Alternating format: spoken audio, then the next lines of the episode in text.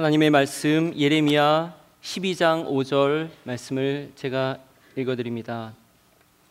만일 내가 보행자와 함께 달려도 피곤하면 어찌 능히 말과 경주하겠느냐 내가 평안한 땅에서는 무사하려니와 요단 강물이 넘칠 때에는 어찌 하겠느냐 아멘.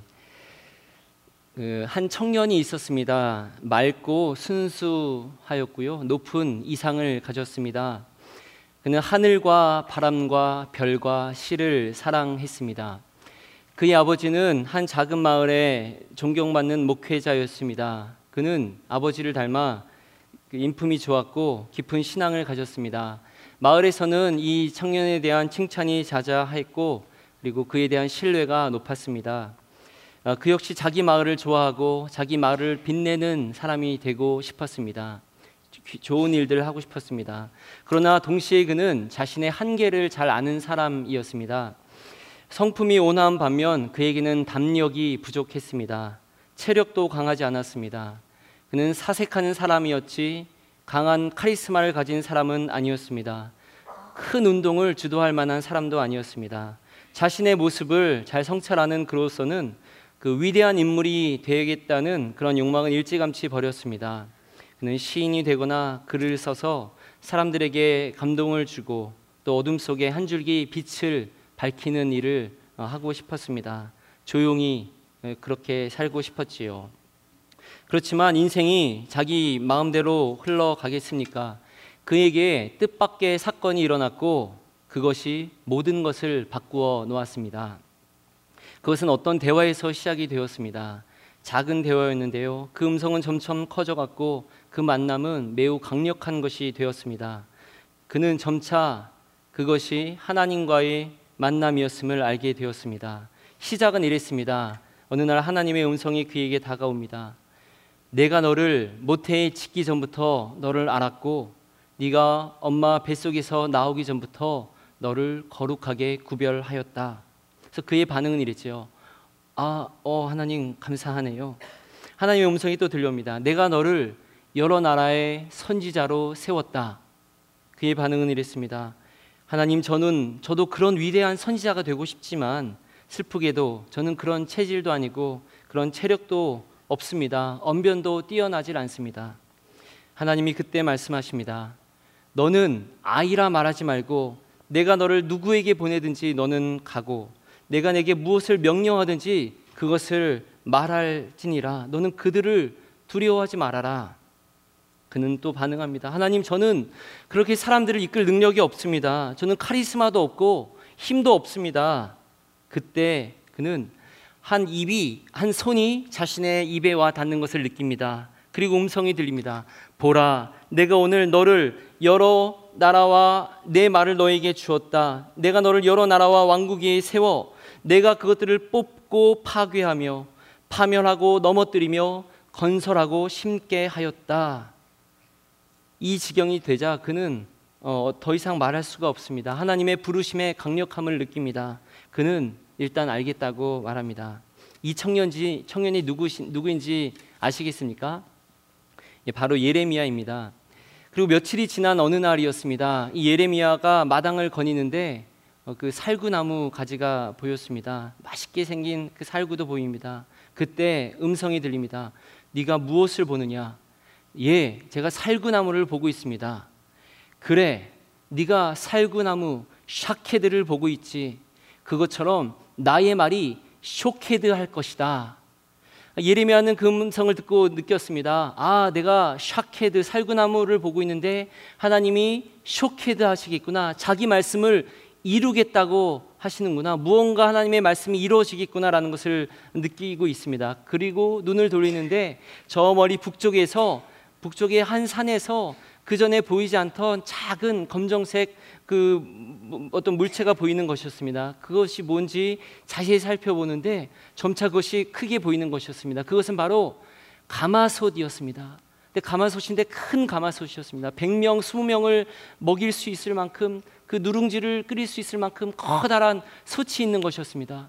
그 솥에는 물이 가득 차 있었습니다. 그 물이 펄펄 끓고 있었습니다. 그 밑에는 불이 맹렬히 타고 있고요. 그 김이 막 솟아올랐습니다.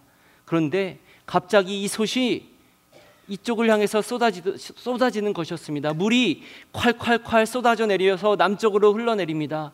그 물이 끝이 없이 나오는 것이 아니겠습니까? 그리고 그 물이 닿는 곳마다 마치 용암처럼 그 물은 모든 것을 다 살라버리는 것이었습니다. 그리고 그 물이 매우 빠른 속도로 다가와서 이 예레미야의 집 앞 마당까지 들어오는 것이었습니다. 그 열기를 느끼며 예레미야가 두려워서 두려워하는 순간 잠이 깨었습니다.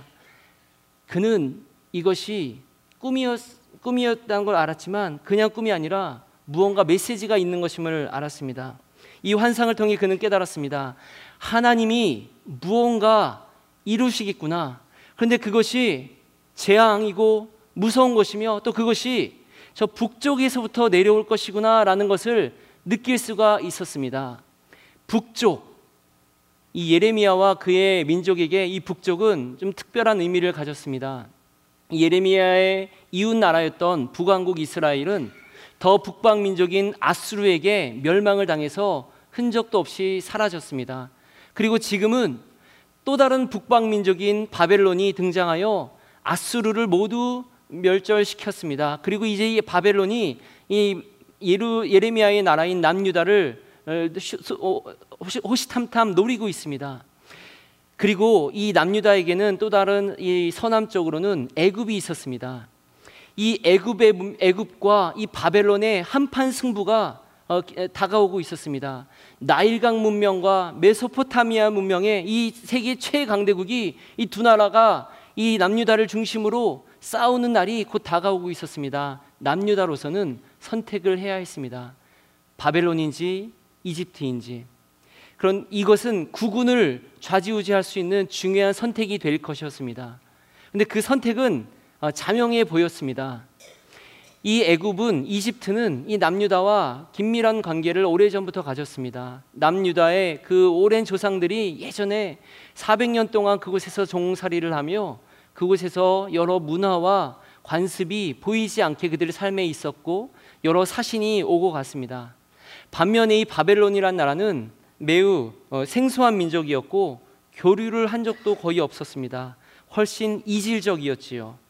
그래서 이 남유다의 왕과 지도자들 그리고 많은 백성들은 이 이집트 편을 드는 것이 지혜롭다고 어, 생각했습니다. 근데 그런 상황에서 예레미야가 지금 하나님의 뜻을 분별하게 되었는데 그것은 바로 이 북쪽 하나님이 무언가 북쪽을 통해 일하실 거니 그쪽으로 활로를 띄우는 것이 지혜로운 것이라는 것이지요. 이제 예레미야는요 그대로 있을 수가 없었습니다. 이 하나님의 경고의 메시지를 사람들에게 전해야겠다고 생각했습니다. 하나님의 말씀을 전할 때 그들이 돌이킬 기회를 얻을 것이라고 생각을 했습니다. 그래서 그는 자신의 힘을 다해 이 말씀을 전하기로 다짐하고 일어섰습니다. 하나님의 분명한 뜻이 임했기 때문에 이 말씀을 전할 때 백성들이 돌이킬 것이 기대가 되었습니다. 그런데 예레미야는 앞으로 자신에게 닥칠 상황을 알지 못했습니다. 예레미야는요, 이제 사람들이 있는 곳 마을로 가서 전하기 시작하였습니다. 예레미야는 이렇게 말하는 것이었습니다. 여러분, 하나님의 말씀입니다. 내 백성이 두 가지 악을 행하였는데 곧 생수의 근원이 되는 나를 버린 것과 스스로 웅덩이를 판 것인데 이 웅덩이는 물을 가두지도 못할 터진 웅덩이다. 폐역한 이스라엘아 내게 돌아오라 내가 너를 영원히 품지 않아야 할 것이다. 나는 인자와 긍휼이 있는 여호와다. 내게로 돌아오라. 예레미야는 또 다른 마을에 가서 외쳤습니다. 이 백성은 나를 알지 못하는 무지한 이들이구나. 악을 행하는 데는 지식이 있으나 선을 행하는 데는 무지하구나. 너희는 이곳이 하나님의 성전이다, 하나님의 성전이다, 하나님의 성전이다 하는 거짓말을 믿지 말아라. 너희의 길과 행위를 참되게 바르게 하여서 그것을 행하라. 가난한 자들에게 정의를 행하여라. 너희는 이곳이 내 집이라는 것을 알면서도 이곳을 도둑의 소굴로 만들었구나. 내가 그것을 보고 있다. 예레미야는 그것을 전하였습니다. 많은 사람들이 있는 곳에 그는 가서 전하였습니다. 하나님께서 이렇게 말씀하십니다. 공중의 학은 그 시기를 알고 산비둘기와 제비와 두루미는 그들이 올 때를 지키거늘 내 백성들은 율례를 알지 못하고 지키지 아니하는구나. 지혜로운 자는 그 지혜를 없다고 자랑하지 말고 용사가 힘을 자랑하지 말고 부유하다고 부함을 자랑하지 말라. 자랑하는 자는 오직 이것으로 자랑할지니 명찰하여 나를 아는 것과 나 여호와가 사랑과 정의와 공평을 이 땅에 행하는 줄을 아는 것이다. 나, 내가 그것을 기뻐한다.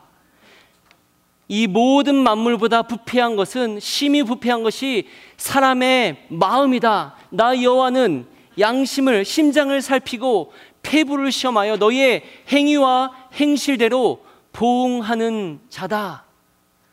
예레미야는 이렇게 하나님의 말씀을 자기에게 주어진 하나님의 말씀을 전하였습니다. 그는 이 말씀을 전할 때 기대감이 있었어요.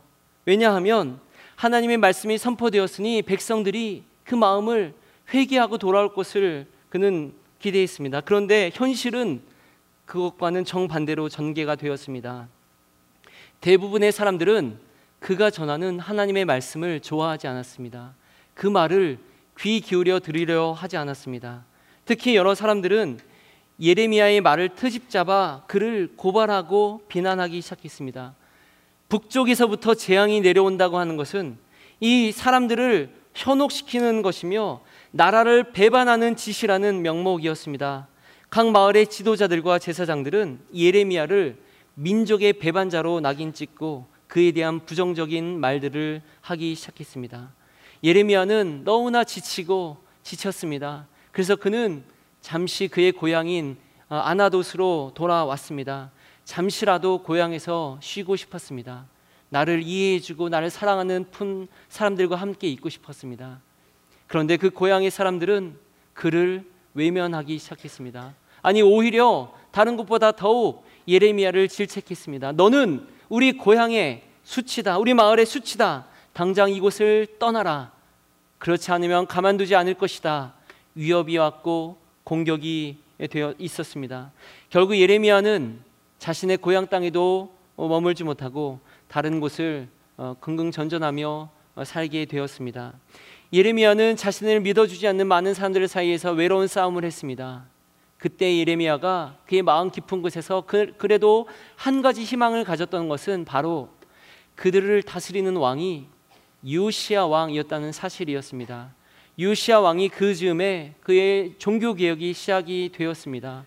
그래서 예레미야는 하나님께서 이 유시아 왕을 통해서 귀한 일들을 할 것이라 기대하였고 그래서 7년, 8년을 어, 버티며 사역을 할 수가 있었습니다. 그런데 어느 날 청천벽력 같은 소식이 들리지요.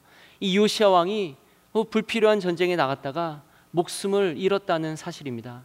이제 예레미야는 기댈 곳도 의지할 곳도 없고 아무도 그를 받아주지 않는 외로운 싸움을 싸우게 되었습니다. 그는 그의 고민은 깊어져만 갑니다. 결혼도 하지 않았던 예레미야는 홀로 호라비가 되어 갔고 아무 데서도 받아주지 않고 환영받지 못하는 삶이 되는 것이죠. 예레미야는 지치고 지쳤습니다. 회의가 됩니다. 내가 이토록 오랫동안 견디고 있는데 이게 내가 지금 무엇을 하고 있는 건가? 내가 혹시 하나님의 말씀을 잘못 들은 건 아닌가? 이 10여 년을 달려왔는데 하나님의 일은 도대체 일어나지가 않습니다. 하나님은 북쪽의 민족을 통해 일할 거라 하셨는데 오히려 저 사람들은 여전히 이집트를 의지하고 그리고 이집트를 지지하는 사람들이 그리고 예레미야를 매섭게 대하는 공격하는 이들이 오히려 승승장구합니다. 정치의 요직에 오르고 부유해집니다. 예레미야는 계속 고민이 됩니다. 그는 하나님께 따지기 시작했습니다. 하나님, 주님은 의로운 분이심을 압니다. 그러나 그렇다면 이렇게 악한 자들의 길이 형통한 그리고 반역하는 자들이 더 평안한 것은 무슨 까닭입니까? 그들의 입은 하나님과 가까운 것 같지만 그들의 마음은 실상은 하나님께로부터 먼 것을 알지 못하십니까? 그들은 나를 죽이려고 합니다. 언제까지 저는 이 고통을 당해야 됩니까? 언제까지 이 땅은 이 슬퍼해야 됩니까? 주님의 뜻이 언제 이루어진단 말입니까? 그는 간절히 울부짖었습니다. 따지고 그는 고통 가운데 하나님께 묻고 물었습니다. 한참을 울부짖었을 때 그 예레미야의 마음속에 하나님의 한 말씀이 다가옵니다. 만일 내가 보행자와 함께 달려도 피곤하면 어찌 능히 말과 경주하겠느냐? 내가 평안한 땅에서는 무사하려니와 요단 강물이 넘칠 때에는 어찌하겠느냐. 예레미야의 마음을 터치하는 말씀이었습니다. 예레미야는 생각했습니다. 말과 함께 형주한다는 것. 이 땅에서도 지금 이렇다면 더 요단 강물이 넘칠 때 그때는 어찌하겠느냐. 그 말씀을 갖고 예레미야는 씨름하고 또 씨름했습니다. 그리고 그는 마침내 오랜 숙고 끝에 그는 고백하게 되었습니다. 내가 주님의 길로 달려가겠습니다. 그가 평소 많이 고백하던 시편의 고백으로 그는 고백합니다. 내가 주의 계명들의 길로 달려가겠습니다. 그리고 그는 다시 일어섰습니다. 그는 사람들을 더 이상 무서워하지 않았습니다. 사람들의 평가와 시선에 요동하지 않았습니다. 의존하지 않았습니다. 여호야김 여호야긴 시드기야 왕으로 바뀌는 정치적 그 소용돌이 속에서도 그는 요동하지 않았습니다. 정적들의 공격에도 또 자신이 매를 맞고 감옥에 갇히는 그런 상황 속에서도 그는 낙담하지 않았습니다. 죽음을 두려워하지 않았습니다. 예레미야는 하나님의 말씀에 말씀을 붙들고 그 말씀을 계속 전하였습니다. 그렇게 그는 그 이후에 30년 30여 년을 다시금 사역을 감당했습니다. 오랜 기간이 지났을 때 그 유다 나라는 마침내 멸망해 버렸습니다. 어떤 나라에 의해서 멸망했을까요? 바벨론일까요? 아니면 애굽일까요? 예레미야의 말이 맞았습니다. 하나님의 뜻이 성취되었습니다. 바벨론이 더 강한 나라였습니다. 봐라, 내 말이 맞지 않았느냐?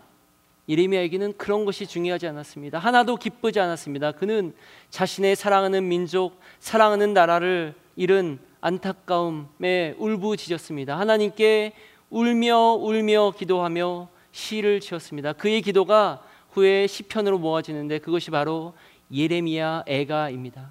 예레미야 애가는 놀라운 시입니다. 모두 다섯 장 중에 1장, 2장, 4장, 5장은 22절로 구성이 되어 있습니다. 히브리 알파벳이 22개인데요.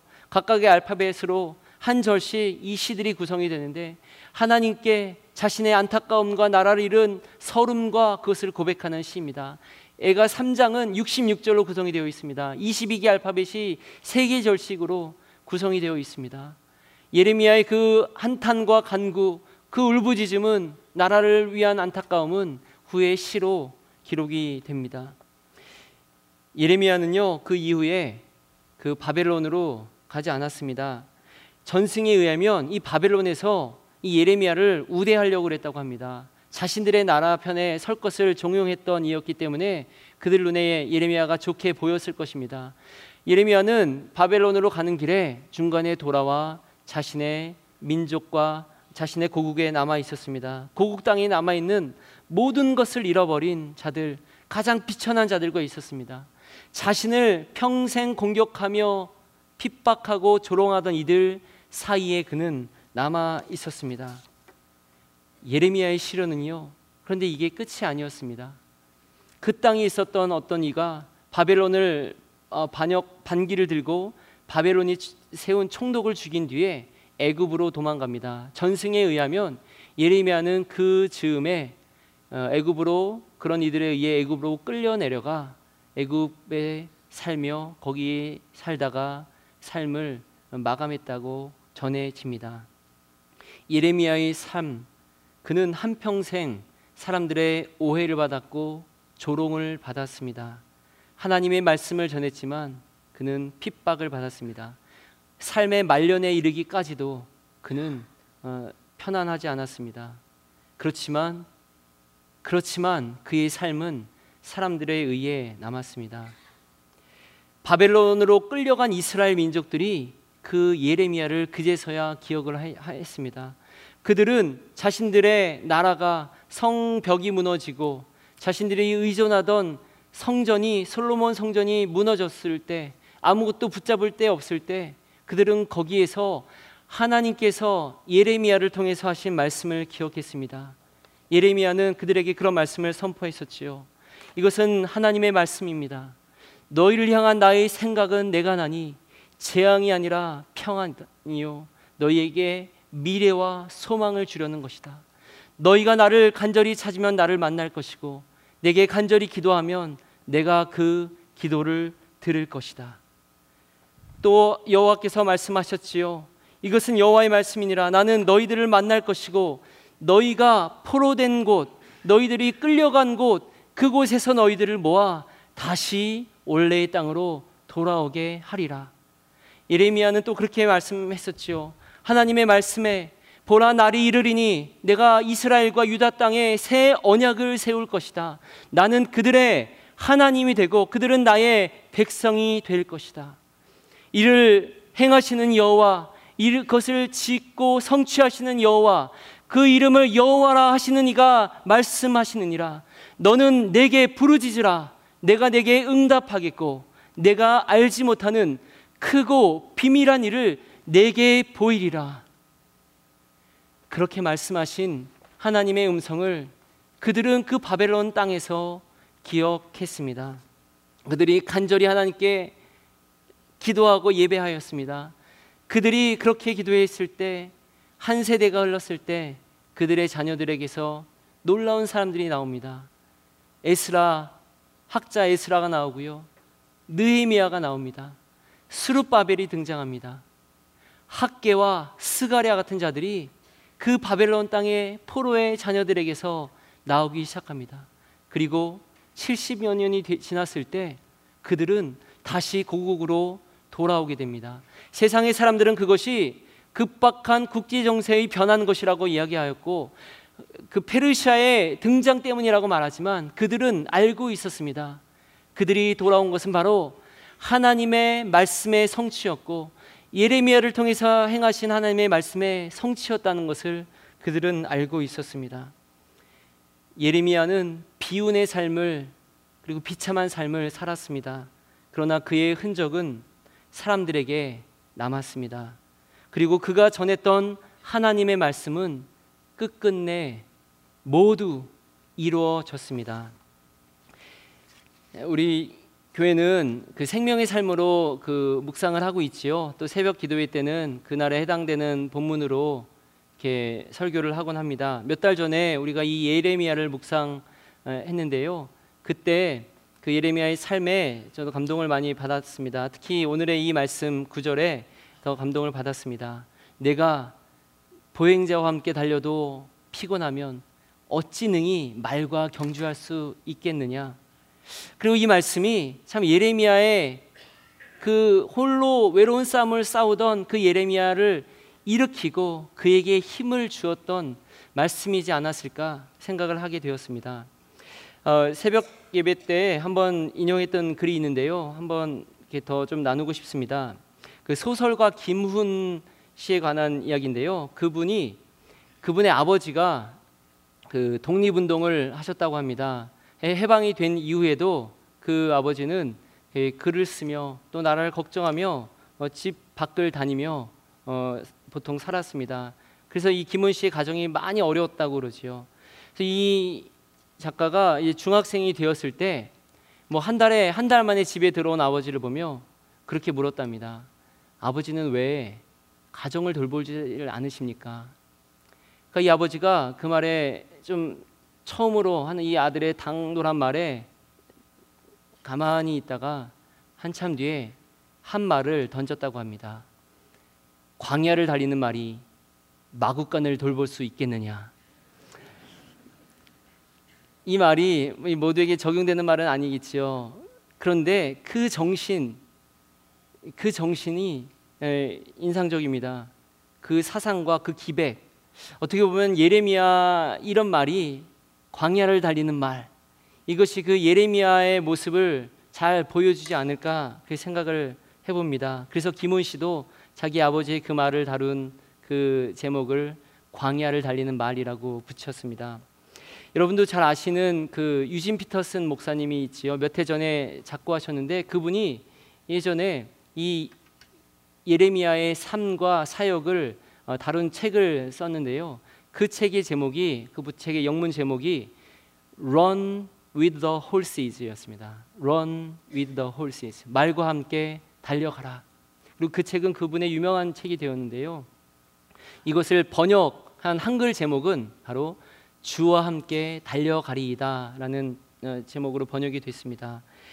그 온전한 삶을 향한 그 목마름으로 달려갔던 삶, 세상의 시류에 영합하지 않고 또 핍박과 환란에도 그 쓰러지지 않고 주님을 향해 달려간 예레미야의 삶을 잘 표현한 말이지요. 여러분 어떠십니까? 여러분 앞에 어려움과 핍박이 놓여 있지 않으십니까? 해도 해도 끝이지 보이 끝이 보이지 않아 좌절과 절망 속에 계신 분들이 있지 않으십니까? 그때 우리에게 물으시는 하나님의 질문이 있습니다. 내가 보행자와 함께 달려도 피곤하면 어찌 능히 말과 경주할 수 있겠느냐? 여러분은 말처럼 달려갈 준비가 되셨습니까? 한 가지 이야기만 더 해드리고 싶습니다. 옛날에 그 제주에 말이 많지 않습니까? 그 제주도에 한 마부가 있었답니다. 그때는 옛날에 말 여울이라고도 불렀다고 하는데요. 이 마부가 굉장히 유명한 마부가 있었답니다. 그 마부의 손을 거친 말들이 좋은 그 왕과 높은 그러한 관리들 지도자들의 이렇게 드려졌다고 합니다. 그에게는 말을 분별하고 훈련시키는 그만의 비결이 있었는데요. 어, 이런 것이 있었다고 합니다. 그가 말들을 모아놓고 이제 가는 것, 서는 것 그런 지시를 훈련을 시킵니다. 그런 뒤에 한참 지났을 때 그는 말들을 다 가둬두고 한 2, 3일 동안 물을 주지 않는다 그럽니다. 그럼 이 말들이 목이 말라서 갈급해 있지 않, 겠습니까 그때 그가 문을 활짝 엽니다. 그때 그런 말들이 저 냇가를 향해서 질풍같이 달려가는 거죠.